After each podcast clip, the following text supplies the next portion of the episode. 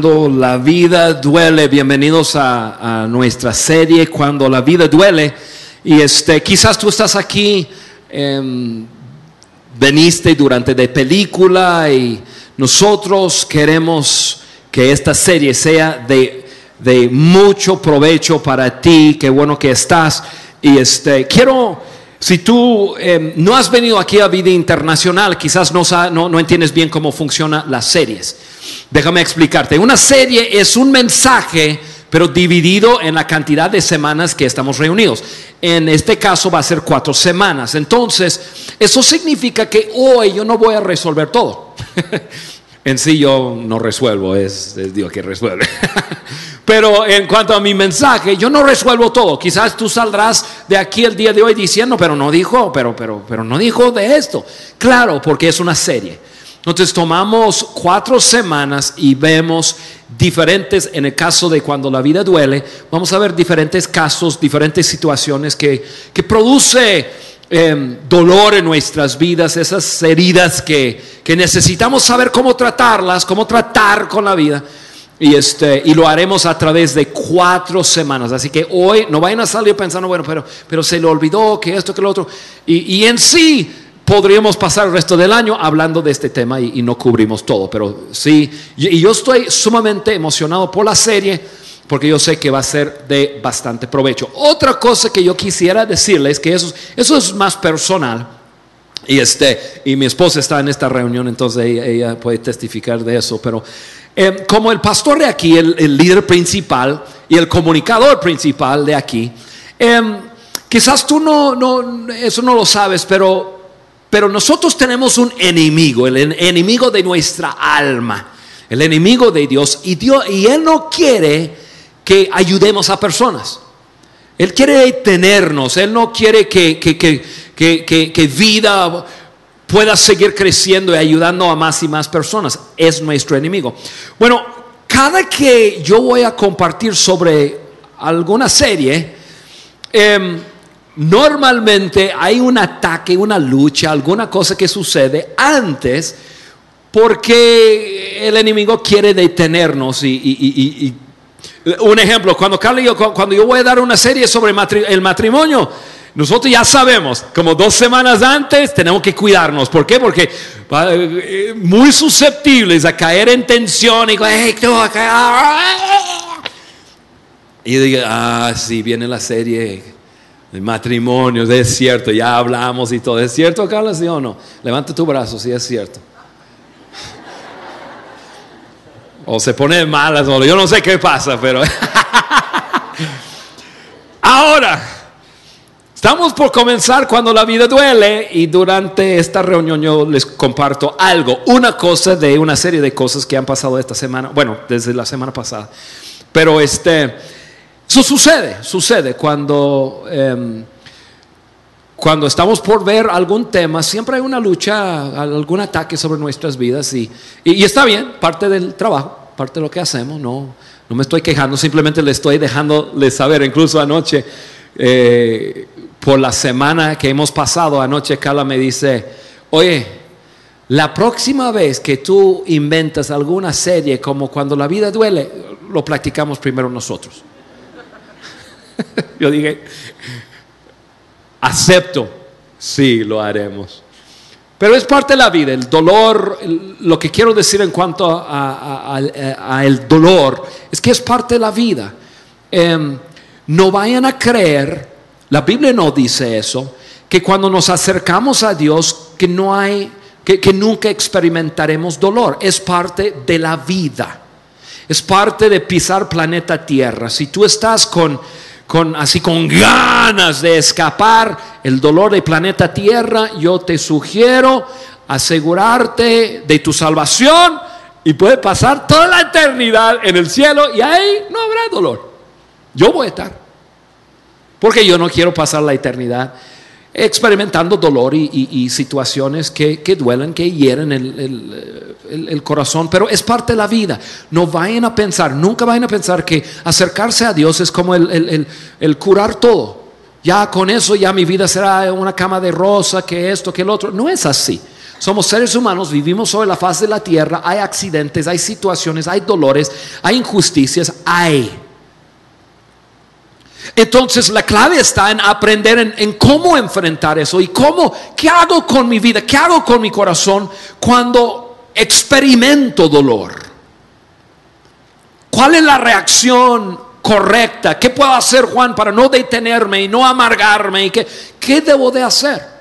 Esas son las cosas que estaremos hablando aquí en esta serie, cuando la vida duele. Hoy yo quiero hablarles del dolor emocional que una persona experimenta cuando se da cuenta que sus sueños o algún sueño no se realizará.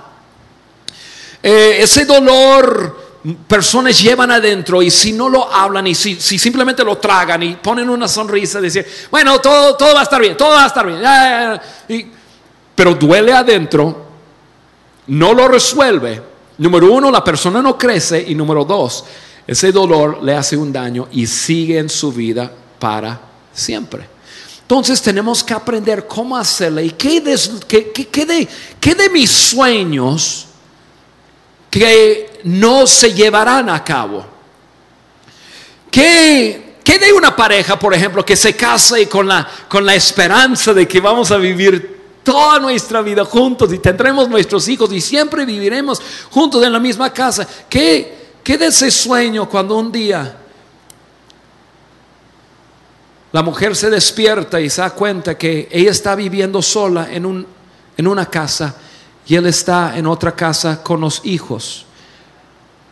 Ya cae en cuenta, ese sueño no lo voy a vivir. Porque esa desilusión produce dolor. Y normalmente el dolor, ese dolor eh, agudo, llega cuando uno cae en cuenta. Cuando cae en cuenta. Todos tenemos imágenes, son sueños, cosas que nos imaginamos, eso va a pasar y lo tenemos en nuestra mente, está escrito como la sobre la pantalla de nuestro corazón. Y algún día y decimos, ¿y qué cuando eso no sucede? ¿Y qué del momento, ese momento. Cuando caemos en cuenta que eso nunca va a suceder? Que de la pareja que de novios están sentados y no, pues yo, yo quiero tener tres hijos. No, pues yo dos. No, yo, quiero tener dos niños y un niño. Y esto, lo otro. Ay, se casan y pasa un año y dos años y, hey, oye, ¿qué está pasando? Y, y se siente la tensión de que pues ya Siempre hemos soñado con, con, niños y van al doctor y ven y esto, lo otro y comienzan y pasa dos años, tres años, cinco años, diez años y el momento de llegar a decir, Tú y yo nunca tendremos hijos. Y el dolor que acompaña un sueño que no se lleve a cabo. O un sueño o es día de, del Padre. Felicidades a todos los papás aquí en este lugar. Nosotros como papás quizás Ustedes mujeres no, no entenderán eso, pero nosotros de alguna manera y, nosotros amamos a nuestras hijas, pero hay algo en, en el hombre que algo, yo voy a tener mi hijo, ¿no? Y para jugar fútbol y, y este, y, ese, y ese muchacho llegará a llevar mi nombre, nombre de la familia. ¿Y qué, y qué, y qué de eso? Y quizás te, te parece muy superficial eso, pero pasó un año, cinco años y, una niña y, dos niñas y tres niñas y, tú amas a tus hijas, tú amas, yo amo a mis hijas y todo, pero, pero y llega, el momento en decir, ya, yo nunca tendré un hijo. Y duele, y duele. ¿Qué del muchacho que pues sus papás se pelean y bueno, se separaron, pero bueno, ellos, eh, ellos así se llevan ellos y no, pues ellos se van a reconciliar, no, se van a reconciliar, no, yo sé que van a estar bien y no, seguro y esto y lo otro, pero ya llega el momento en que ahora se está recibiendo y está pasando por la plataforma para recibir su, su diploma y, y mira a este lado, su mamá está sentado con otro señor y acá su papá está sentado con otra señora y tiene que tomar dos fotos con dos familias y, y duele. Porque papá y mamá no se van a reconciliar. ¿Qué hacemos con ese dolor? Hay momentos, y son los momentos, y, cada uno de nosotros caemos en cuenta de, ciertas, de ciertos sueños en ciertos momentos de que eso nunca va a pasar. Nunca va a pasar. ¿Qué hacemos en esos momentos que llegue ese dolor agudo a nuestras vidas y decimos, no, porque si hay un dolor que acompaña el momento de, de, desilusión, cuando tú dices, ¿y por qué? Y a veces hay momentos que nos desilusionamos con Dios y decimos, ¿pero por qué Dios? ¿Pero por qué? Yo no quería eso. Yo no pedí que se fuera con otra. ¿Por qué me dejas a mí enamorarme con él? Y luego me haces. Y es enojo, y es dolor, y es normal. ¿Qué hacemos? Y a veces aún mayor dolor que cuando otra persona está viviendo nuestros sueños. La muchacha que siempre ha soñado con ponerse un, vestido blanco y una vela y me voy a casar, me voy a casar, me voy a casar, me voy a casar. Y recibe una invitación, luego otra invitación, su amiga se casa y la otra amiga se casa y la otra. Y llega un momento en, que ella, en que ella dice, yo quiero invitar, yo quiero mandar, yo quiero entregar mis invitaciones. ¿Cuándo va a pasar conmigo? Y pasa un momento y otro momento y otro momento y otro año y otro año. Y un momento ella cae en cuenta. Yo nunca me voy a casar. Y el dolor que acompaña. Un sueño que no se va a llevar a cabo. La pareja que siempre ha soñado que mis hijos van a tener mejor vida que nosotros. Nosotros luchamos y pasamos mucha escasez y esto, lo otro. Mis hijos, sí. Y entonces se esfuerzan y, para, para, dar una mejor vida a sus hijos, etc. pero sus hijos comienzan a tomar malas decisiones. Y en vez de tener una vida mejor, se da cuenta su hijo está lleno de vicios no puede mantener una relación sana, entonces está con, con ella y luego con ella y luego embaraza a ella y que esto que lo otro. Y, y queda el sueño, el sueño. Yo soñé que mi hijo tendría una mejor vida que yo. No así. ¿Qué pasa? Todos tenemos sueños que no se llevarán a cabo y en el momento de caernos en cuenta hay un dolor que acompaña eso. ¿Qué hacemos con ese dolor? ¿Cómo respondemos a eso? Y eso es lo que les quiero hablar y no lo voy a terminar hoy. No te voy a resolver todo hoy de cómo responder. ¿Cómo respondes? ¿Qué haces con ese dolor? Hay muchas personas que, que, fingen, fingen no, ponen una sonrisa, no, todo bien, todo bien, y, creen que, bueno, si, si, si, si, estoy fingiendo que, que, el dolor no existe, a lo mejor no va a existir. Hay cristianos que creen que no, no, no puede tener dolor, porque si, si, si, yo, si me duele algo, pues a lo mejor es, es señal de falta de fe. Entonces, no, no, no. Y viven con dolores fuertes en su corazón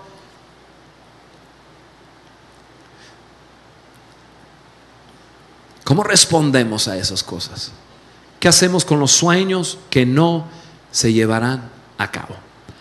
¿Sabe que la Biblia nos habla? Hay muchas historias en la Biblia de, grandes victorias y grandes cosas y siempre todo nos gusta eh, leer en la Biblia acerca de pues, el, mar rojo que milagrosamente se abre y la gente pasa, Pero también hay historias de, de grandes, de hombres y mujeres decepcionados por Dios.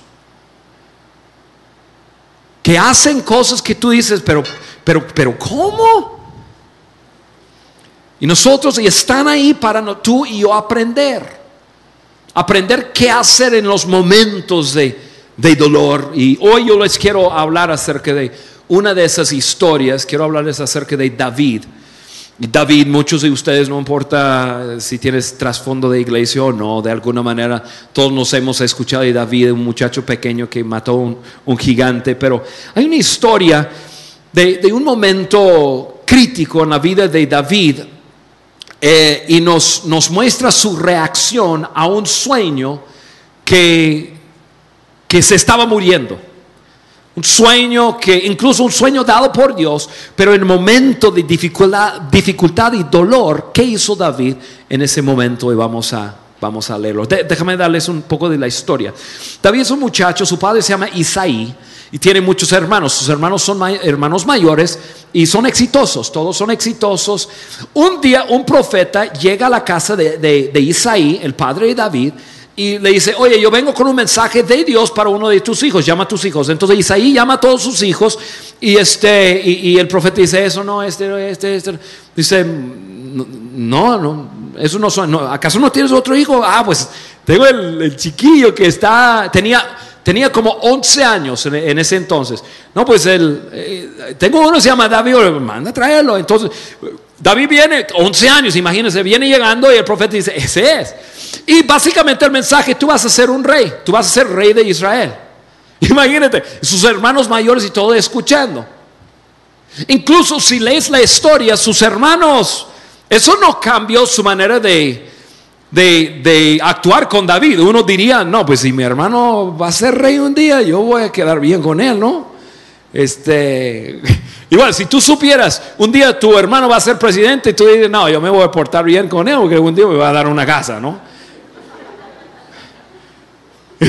pero sus hermanos no, sus hermanos de, nada, escuincle, mándalo al campo. Y, y, ya, David siguió siendo David, pero ahora el profeta, ah, perdón, el profeta le había dicho, oye David, tú algún día serás rey. Entonces nace un, sueño en, en, el corazón de David. Yo algún día yo voy a ser rey de Israel. Órale. Imagínate eso. Pasan unos años David está en el campo, su padre le, le llama para mandarlo a, a, llevar pan y queso a sus hermanos, va, está, en, hay una guerra, ustedes saben la historia, Goliat, eh, ¿quién de ustedes pelean contra mí? Que esto, que lo otro, y David lo, ve y dice, pues yo lo hago. Ya, toma su onda, pa, le corta David, ese muchacho, 15 años, le corta la cabeza. Y cuando el, ejército de Israel ve que David vence a Goliat, levanta la cabeza, el ejército se levanta y pelea y gana. Y, esto. y David de un día a otro eh, llega a ser un, este, un, un muchacho conocido por todo el país. Todo el mundo, David, el David, hasta, hasta cantaba, las chicas cantaban, David, David, no, él es, él es. Y Saúl no le gustó el asunto. Saúl era el rey, medio celoso, y, ahora las chicas todas enamoradas con David, y, y, David allá, letreros por todos lados, la foto de David con la cabeza del gigante, y, este, y ahí está. Y por ganar, por vencer a Goliat, se casa con la hija del rey. Entonces llega a ser yerno del rey. Y David llega a ser mejor amigo con el hijo del rey, con Jonatán. Entonces, y luego le llevan a, a David al palacio. Entonces tú, a ver, lógico, ¿no? David ahora es yerno del rey. David, mejor amigo con, el hijo del rey, está en el palacio, ya trabaja ya en, los pinos, ya, ya ahí está. Ahí está. Ya no tiene que. Entonces, si, si tú, si en ese momento tú le preguntas a David, oye, ¿qué, vas a hacer cuando tú seas grande? Y David, ¿qué tú crees? Yo es el rey. Es obvio. Mira, Dios me dijo, y mira lo que ha pasado. Esto, y esto, y esto, y aquí estoy, nada más un paso más, ahí está. Perfecto. Entonces David está como que este sueño se lleva a cabo. Sí que sí. Un día David tenía un talento, él tocaba un instrumento y está tocando para el rey. Y, un día David está tocando y, y, no sé por qué, pero levanta la vista y en eso que levanta la vista dice que el rey agarra una lanza y por celos, por, lo, por ser yerno, por no sé, hay que cuidar a los suegros, ¿no? Porque el suegro es capaz de cualquier cosa. Están mis yernos aquí en este lugar. No sé, pero de repente David levanta la vista y se clava la lanza y David se levanta, se va corriendo, va con Jonatán, su amigo, el hijo del rey, dice, ¿qué onda? Dice, mi papá está furioso, mi papá te quiere matar. Huye, hombre, huye, huye. Oye, pero las... y luego el padre habla con su hija, Mical, y le dice, no, no, no, ese muchacho, nada, ven para acá. Y entonces se separa. Entonces, en un, en un instante, el sueño de David está como que ya. Y de repente no está en el palacio, pierde su trabajo, pierde su familia, pierde su mejor amigo y pierde su esposa. Y ahora está huyendo. Y ahora, ¿qué onda Dios?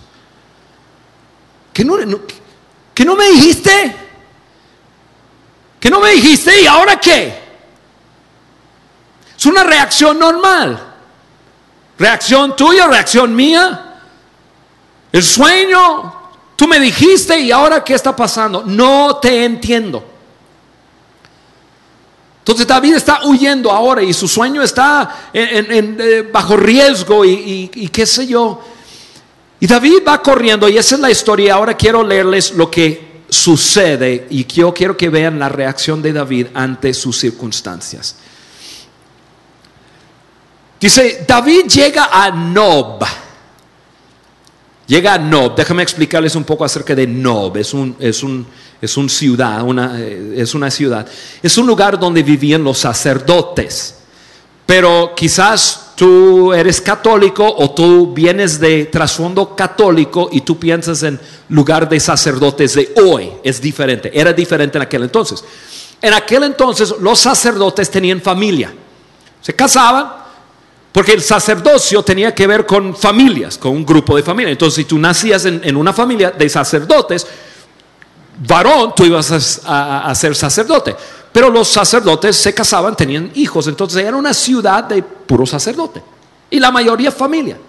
Entonces, David llega a una ciudad de sacerdotes con sus esposas, con sus hijos. Y esto es lo que sucede. Acuérdense, David está en un momento de que su sueño ahora no se está llevando a cabo, al contrario, parece que no va a suceder. Dice la Biblia así, cuando David llega a Nob, ese lugar de los sacerdotes, fue a ver al sacerdote Ahimelech, quien al encontrarse con David se puso nervioso. Tú dices, ¿por qué se pone nervioso? Ahorita lo vamos a ver. Dice, ¿por qué viene solo? ¿Cómo es que nadie te acompaña? Ahora, quiero que entiendan lo que está pasando. David es el yerno del rey. David es un superestrella en el país. David es conocido en todo lugar. Su cara está aplastada por todos lados. Todo el mundo conoce a David. Y, ahora llega a, ese lugar, no, y viene solo.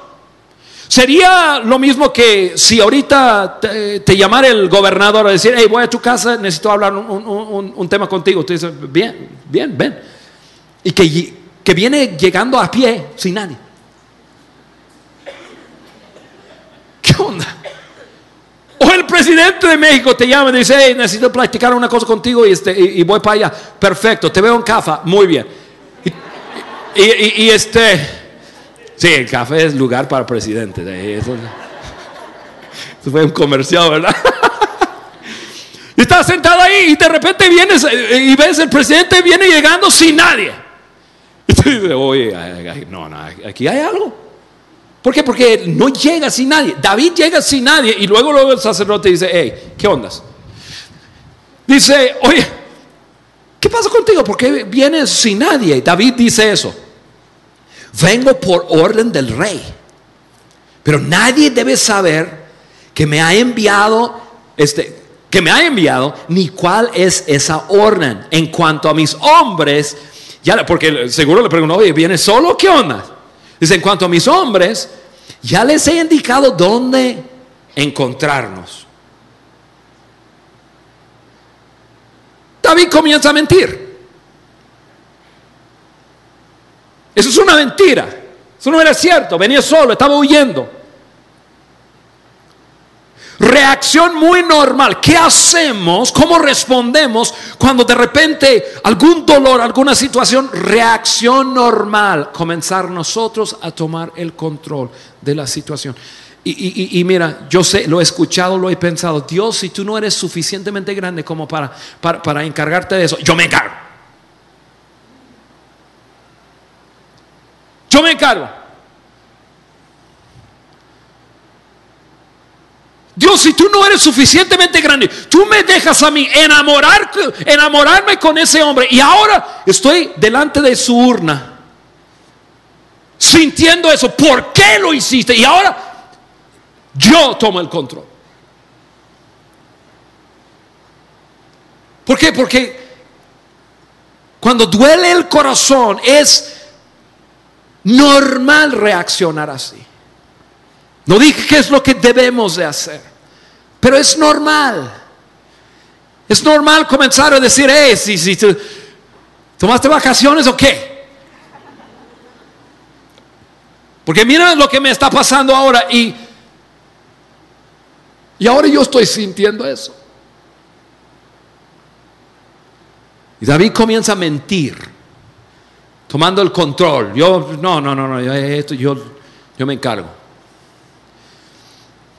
¿Qué provisiones tienes a mano? Dame unos cinco panes y algo más que, que tengas. Ahora David dice, bueno, yo me encargo, que, que comienza a mentir, comienza a tomar el control. Yo me encargo, yo lo voy a hacer las cosas a mi manera.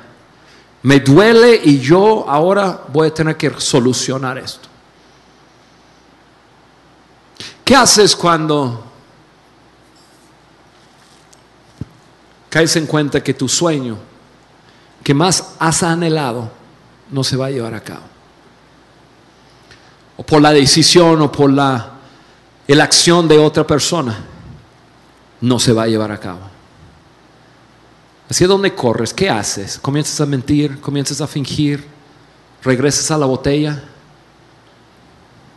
buscas alguna droga. Son reacciones muy normales. No quiero sentir esto, ya lo que quiero es olvidarme de eso, ya por un tiempo. David, él lo estaba haciendo a su manera, comienza a mentir. El sacerdote dice, no tengo a la mano pan común y corriente, o sea, no tengo pan bimbo tengo otra cosa. Dice, le contestó el sacerdote, podría darte pan consagrado. Los sacerdotes tenían pan consagrado, eso consagrado, perdón. Eso era para los sacerdotes nada más. Tú tenías que vivir una vida consagrada y eso no significaba que no, no, no podrías este, casarte, pero tenías ciertas cosas. Y entonces, pero fíjense en eso. David le dice, no, no, no, pues, eh, y el sacerdote dice, porque eh, podría darte, perdón, el pan consagrado si es que tus hombres se han abstenido por lo menos de estar con mujeres. David respondió, te aseguro que como es la costumbre cuando salimos en una expedición, no hemos tenido contacto con mujeres. Además, mis hombres, mira, ni hay hombres, ni hay mujeres, no hay nadie. Además, mis hombres se consagran incluso en expediciones ordinarias, así, con más razón que estamos en esta cosa secreta que, mira, acá está todo bien, dame pan. David se debería haber despertado en ese momento, ¿saben por qué? ¿Saben lo que representaba ese pan? La provisión de Dios. Ese pan para los sacerdotes ahí significaba Dios siempre proveerá. Cuando el sacerdote le dijo a David, David, tengo pan. En pocas palabras estaba diciendo, David, Dios provee. Y si David se hubiera despertado en ese momento a decir, chinga, claro, lo he visto proveer, proveer tantas veces, ¿qué estoy haciendo? Ya suelto, yo no voy a tomar el control, pero no lo hizo. Siguió con la mentira. Toma el pan, Ahora está huyendo de Dios, tomando las cosas en su control. Versículo 7 dice, entre paréntesis, dice, aquel día estaba ahí uno de los oficiales de Saúl, que había tenido que quedarse en el santuario del Señor. Se trataba de un edomita llamado Doeg, que era jefe de los pastores de Saúl. Y después de leer esto, ese versículo debe de haber una música de suspenso, como que tum, tum, tum, tum. porque tú sabes que algo va a pasar. Hay un hombre que está mirando y ese hombre está en contacto con el rey. Y ahora el sacerdote está dando pan al enemigo del rey.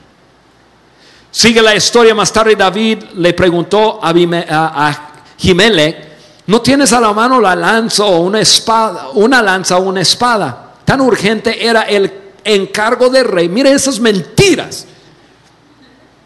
Tan urgente era el encargo del rey que no alcancé a tomar mi espada ni mis otras armas. Oye, estaba en la planta baja y tenía todo en la recámara y me dijo, pues ya ve. Qué mentiroso, qué loco. Está inventando un montón de cosas. El sacerdote respondió y, como que medio sospechaba, pero, pero decía, bueno, pues, no, aquí tengo la espada del filisteo Goliat. O sea, ¿te acuerdas de Goliat? Aquí tengo la espada de Goliat, a quien mataste en el valle de Elá. Está detrás del efod, envuelto en un paño. Puedes llevártela si quieres. Otras armas no tengo. O en pocas palabras, ¿te acuerdas de Goliat? O sea, hay respuestas de Dios y hay respuestas del hombre. Y, Dios, y David ya había experimentado cómo Dios responde. Y un muchacho de 15 años tomó una onda y mató todo un gigante. Pocas palabras, el sacerdote está diciendo, mira, yo sé que estás pasándolo mal, difícil, pero Dios te ayudará a tener respuesta. Pero David no quiso, quiso tomar el control, quiso decir, dame la espada. Si yo sé que Dios me fue fiel en aquel entonces, pero yo no sé qué ahora, dámelo. Soluciones de Dios y hay soluciones del hombre y solo Dios te puede ayudar en esos momentos. Ese día David, todavía huyendo de Saúl, se dirigió a Aquís, rey de es el lugar de donde venía Goliat. O sea, David toma una actitud. Si mi familia no me ayuda, si la gente... No, pues entonces me voy con el enemigo, me voy con eso. Eso sí me aceptarán. Un dolor le está llevando a tomar un camino de mentiras, de inventar cosas, de tomar el control. Y ahora comienza a pisar terreno del enemigo. Y muchas veces a eso te llevará dolor de corazón si no lo llevas a Dios. Llegará un momento, escúchame muy bien, llegará un momento a decir, nah, yo no voy a la iglesia, ¿para qué? Hipócritas todos. No, no te imaginas la cantidad de veces que yo he escuchado eso. Una persona dolida, una persona y no está entendiendo cómo hacerle esto y lo otro. Y lo que hace es sale, huye del lugar donde podría recibir ayuda y comienza a pisar terreno donde se enreda y donde se mete en problemas. Y no hay tiempo para leer toda la historia, después lo pueden hacer, pero esa gente reconoce a Dios y, hay un plan para matarlo. Y David se entera de ese plan, de que lo van a matar y David comienza a fingir y comienza a hacerse loco babear. Y la gente dice, nah, pues ¿para qué matarle? Ese está loco. Y a eso puede llegar una persona cuando algo sucede, le duele. Y no camina por el proceso. Hay un proceso, amigos. Todos vamos a sentir dolor en esta vida. Todos vamos a ser sorprendidos con una llamada, quizás sorprendidos con una situación, todos. Dolor es parte de la vida. La pregunta es, ¿qué hacemos con ese dolor? Si no caminamos el proceso de dolor, que la semana que entra vamos a hablar de ese proceso, no vayan a faltar la semana que entra, crítico para, para poder llegar al otro lado y, incluso ser una mejor persona. Igual como el ejercicio físico. Duele, pero el resultado de ese dolor es que te haces más fuerte. Igual, el dolor emocional sí duele, pero si hacemos lo correcto, tú serás una persona más madura, más completa, más fuerte al otro lado y Dios te ayudará. Y ahora David llega un momento, está fingiendo, fingiendo control de la vida de su propia vida. Y déjame resumir lo que pasa. ¿Se acuerdan de ese hombre, Doeg? Que había visto al sacerdote entregar a David pan y eso. Saúl se enoja, Saúl busca a los hombres. ¡Eh, qué ondas! Y, este, y, Saúl dice: ¿Quién le está ayudando a David? Y Doeg va con el rey y le dice, yo vi el sacerdote ayudarle. Es más, yo estaba mirando, yo le vi entregar pan y una espada. Así, Saúl manda llamar al sacerdote, le dice, tú estás ayudando a mi enemigo. Y el sacerdote dice, a ver, espérame, es tu yerno. Tú le entregaste pan, tú le entregaste una espada. Pues claro que sí. Él me dijo que venía en una misión, que tú le enviaste y que, claro que no voy a ayudar el, yerno del rey. Estoy a tus órdenes, rey. Tú ayudaste a mi enemigo, mátenlo. Lo matan por culpa de David. Y luego el rey dice, no solo eso, ve a la ciudad, mata a todos sus esposas y sus hijos, todos. Y ese día todos mueren por la vida. Un hombre que no supo hacerle con situaciones de la vida, con el dolor de su corazón, pone en peligro las vidas de otras personas. Amigo, amiga, cuando nosotros no tratamos nuestro dolor correctamente, lo que va a pasar, vamos a mentir, vamos a meternos en cosas que nos, temporalmente nos hace sentir mejor, vamos a tomar el control de la situación, pero vamos a poner en riesgo personas a nuestro alrededor, porque ese enojo y ese, e, ese dolor está, porque está. Y ese día un montón de sacerdotes, sus esposas y sus hijos murieron. Y solamente un hijo de Ahimelech escapó para contar la noticia. Dice la Biblia en capítulo 22, versículo, espero que me puedan encontrar ahí donde estamos porque estoy brincando mucho. Eh, llegó para informarle a David, le dice, oye, yo escapé, mataron a toda mi familia, mis hermanas, mis hermanos, mi mamá, yo los vi tíos, tías, un masacre, David. Dice la Biblia, cuando le informó que Saúl había matado a los sacerdotes del Señor, David le respondió, ya desde aquel día cuando vi a Doeg en, en Nob, sabía que él le avisaría a Saúl. Yo tengo la culpa de que hayan muerto todos tus parientes. Y David tuvo que vivir con,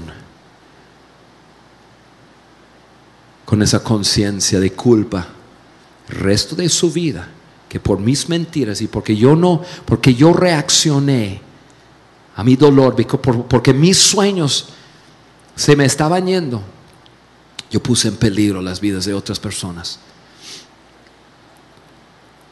Y ahí David aprendió, hacerlo a mi manera no funciona.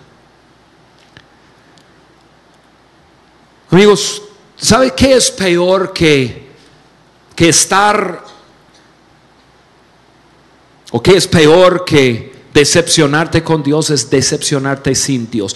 Va a haber momentos de decepción en la vida, va a haber momentos que dices, tú dices, yo no, no entiendo por qué está pasando eso. Si tú eliminas a Dios de, ese cuadro, comienzas a tomar control de tu situación, cosas severas van a pasar. No lo hagas. No lo hagas. David aprendió una lección muy grande ese día. Porque desde ese momento en adelante, si tú lees el resto de la Biblia, casi en cada instante que David se encuentra en alguna situación, la Biblia usa esa frase. Y David consultó al Señor. David aprendió en eso, puso en riesgo las vidas de muchas personas, mucha gente tuvo que morir y, y, David aprendió, cuando yo no corro a Dios, cuando corro de Dios, me va mal. Y le va mal a la gente a mi alrededor. David aprendió en los momentos difíciles, uno debe correr hacia Dios. Amigos, en el pánico, hay momentos de pánico, momentos de, ¿qué hago? No sé qué hacer. quiero darte dos puntos de aplicación. ¿Qué hacer en el momento de pánico? ¿Qué hacer en el momento de, de tragedia? ¿Qué hacer en el momento que tú dices, pero ¿por qué?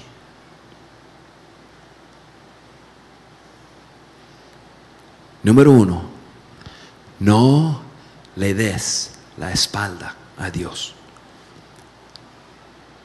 Corre a Dios, hacia Dios. No le des. En, en, el momento de dolor, en el momento de sentir no sé qué voy a hacer, en ese momento, no le des la espalda a Dios. Dios es tu ayuda.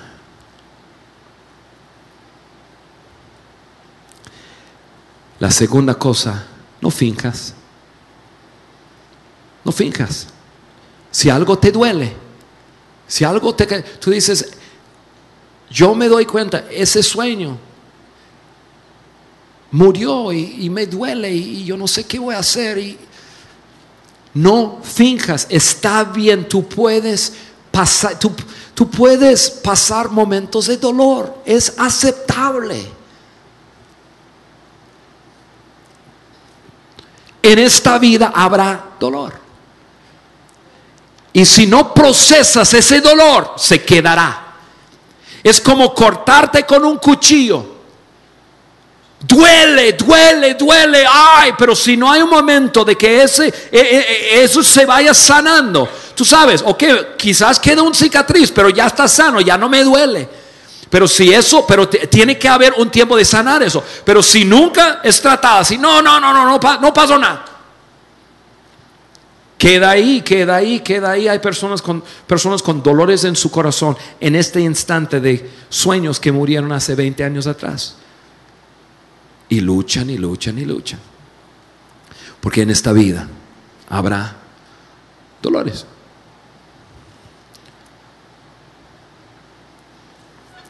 Cómo pasamos esos momentos es crítico. No le des la espalda a Dios, corre a Dios. Y no finjas. Hace 10 días atrás, del viernes pasado, hace 8 días, yo venía regresando de Guatemala, feliz, tomando un café ahí en, en un lounge en el aeropuerto de Houston y este, venía para estar aquí en de película y recibí una llamada, sonó mi celular y mi hermana estaba al otro lado, me dice, este, me dice Juanito, me dice Juanito, este, nuestro papi eh, eh, chocó en su moto, alguien le chocó. Y este, y no sé cómo está, mi mamá está fuera de, ni, ni, siquiera se puede controlar y, y este, a ver, y comenzó un tiempo de tres horas de llamadas y, de esto y dónde está el hospital y qué está pasando, hablando con doctores, qué le van a hacer. Le chocaron a un muchacho, le chocó de lado y aplastó por completo su pierna y, voló y qué sé yo. Este, en un momento me decía, no, sé si está vivo o si no está vivo. Y entonces em, comenzó ya un tiempo que hablando de qué hacemos con él, su, pierna, al fin de cuentas tuvieron que cortar su pierna aquí, perdió esa parte de su pierna, le operaron, le clavaron, le pusieron placas, etc. incluso el día domingo durante de película, este, yo estaba aquí haciendo el llamado y luego corrí a mi oficina, hacía llamadas con mi hermana porque no sabían qué hacer, cómo hacerle, qué esto, qué lo otro. Este, y cuando me dijeron que que le iban a tener que quitarle parte de la pierna y mi padre. Mi papá no solamente es mi papá, es uno de mis mejores amigos y pasamos mucho tiempo juntos y trabajamos juntos y cortamos leña juntos y cazamos juntos y, y yo siempre he soñado que hasta, hasta que mi papi sea un viejo, caminaremos en el bosque y hablaremos como siempre. de repente, de un momento a otro, yo me di cuenta, ese sueño ese sueño no se va a llevar a cabo.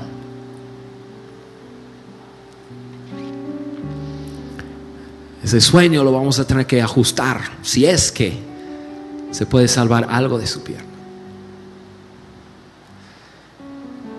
¿Qué hacemos cuando la vida nos manda una curva y no lo esperábamos y no le des la espalda a Dios? Corre a Dios, no. Yo no tengo el control de nada, ni puedo tomar control de nada. El único que tiene control es Dios. Fui allá, le pedí a Carla que fuera conmigo y pasamos la semana, es más, llegamos a las dos y media de la mañana, creo. Toda la semana, cada día uno, hubo una llamada de un choque, de algún accidente, alguna cosa pasando. Fue una semana. Yo, cuando tocó las 12 anoche, yo dije, ya, esta semana pasó porque ya, yo no vivo otra semana como esa. Uno tras otro.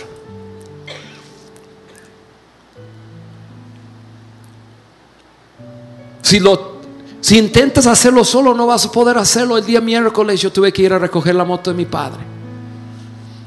Estaba con otro hombre y fui y veo y cuando yo vi la moto y veo pedazos del carro y pedazos de mi padre en la moto. Y suena grotesca, yo sé. Pero lo digo para decir eso. Son momentos de dolor en esos momentos no podemos fingirnos de que no, pues yo puedo, yo. Yo me aparté, aparté un poco, le dijo, que Dios, tú me vas a ayudar a hacer esto. Y Él es quien da la fuerza, y Él es quien camina con nosotros, y Él es quien nos toma de la mano y en medio de nuestro dolor, Él dice, yo, te voy a llevar yo estoy, mi hijo, yo estoy contigo. Esa es la manera de pasar momentos de que sientes decepcionado y por qué desilusionado. Eso es, esa es la manera. No nos equivoquemos y no hagamos lo que hizo, lo que hizo David. No, yo voy a tomar el control. ¿Qué pasa contigo, Señor? No, no, no corre a Dios. Amigo, amiga, nuestra vida es una historia, estamos escribiendo la historia de nuestra vida. Y dentro de esa historia hay dolor, hay tragedia, hay situaciones. Algún día no habrá, algún día en el cielo no habrá todo eso. Pero aquí estamos. Y todo eso es simplemente una parte de tu historia. Yo les dije hace tiempo atrás, tú tienes el poder para escribir la historia de tu vida como quieras. Quizás no lo que te pasa, pero lo que tú haces adentro de eso. En el momento que seas conocido como un hombre, como una mujer, que en momento de dolor, que en momento de tragedia, que en momento de, de sentirte tan herido, que seas una persona que corre hacia Dios. No le des la espalda a Dios. Él te puede ayudar.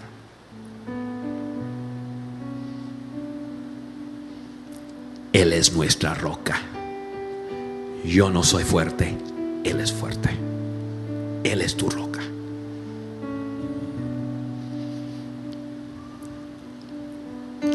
La semana que entra vamos a ver cómo que Juan está bien, cómo ¿Cómo camino ese proceso? ¿Cómo es ese proceso? Lo, hablaremos la semana que entra. ¿Está bien? Déjame orar por ustedes. Padre, muchas gracias por la oportunidad de estar con mis amigos, mis amigas aquí en este lugar. Gracias Señor que hay tanto que podemos aprender y aplicar a nuestras vidas. Gracias, oh Dios, por estar con nosotros y en momentos de dificultad y de tragedia y de dolor y de emociones fuertes, etcétera, podemos correr a ti. Ayúdame a mí, oh Dios, y también a cada amigo y amiga aquí en este lugar, a no tomar el control cuando jamás podremos controlar nada, sino correr a ti, el que controla todo. Tú, mi Dios y mi roca En el nombre de Jesús.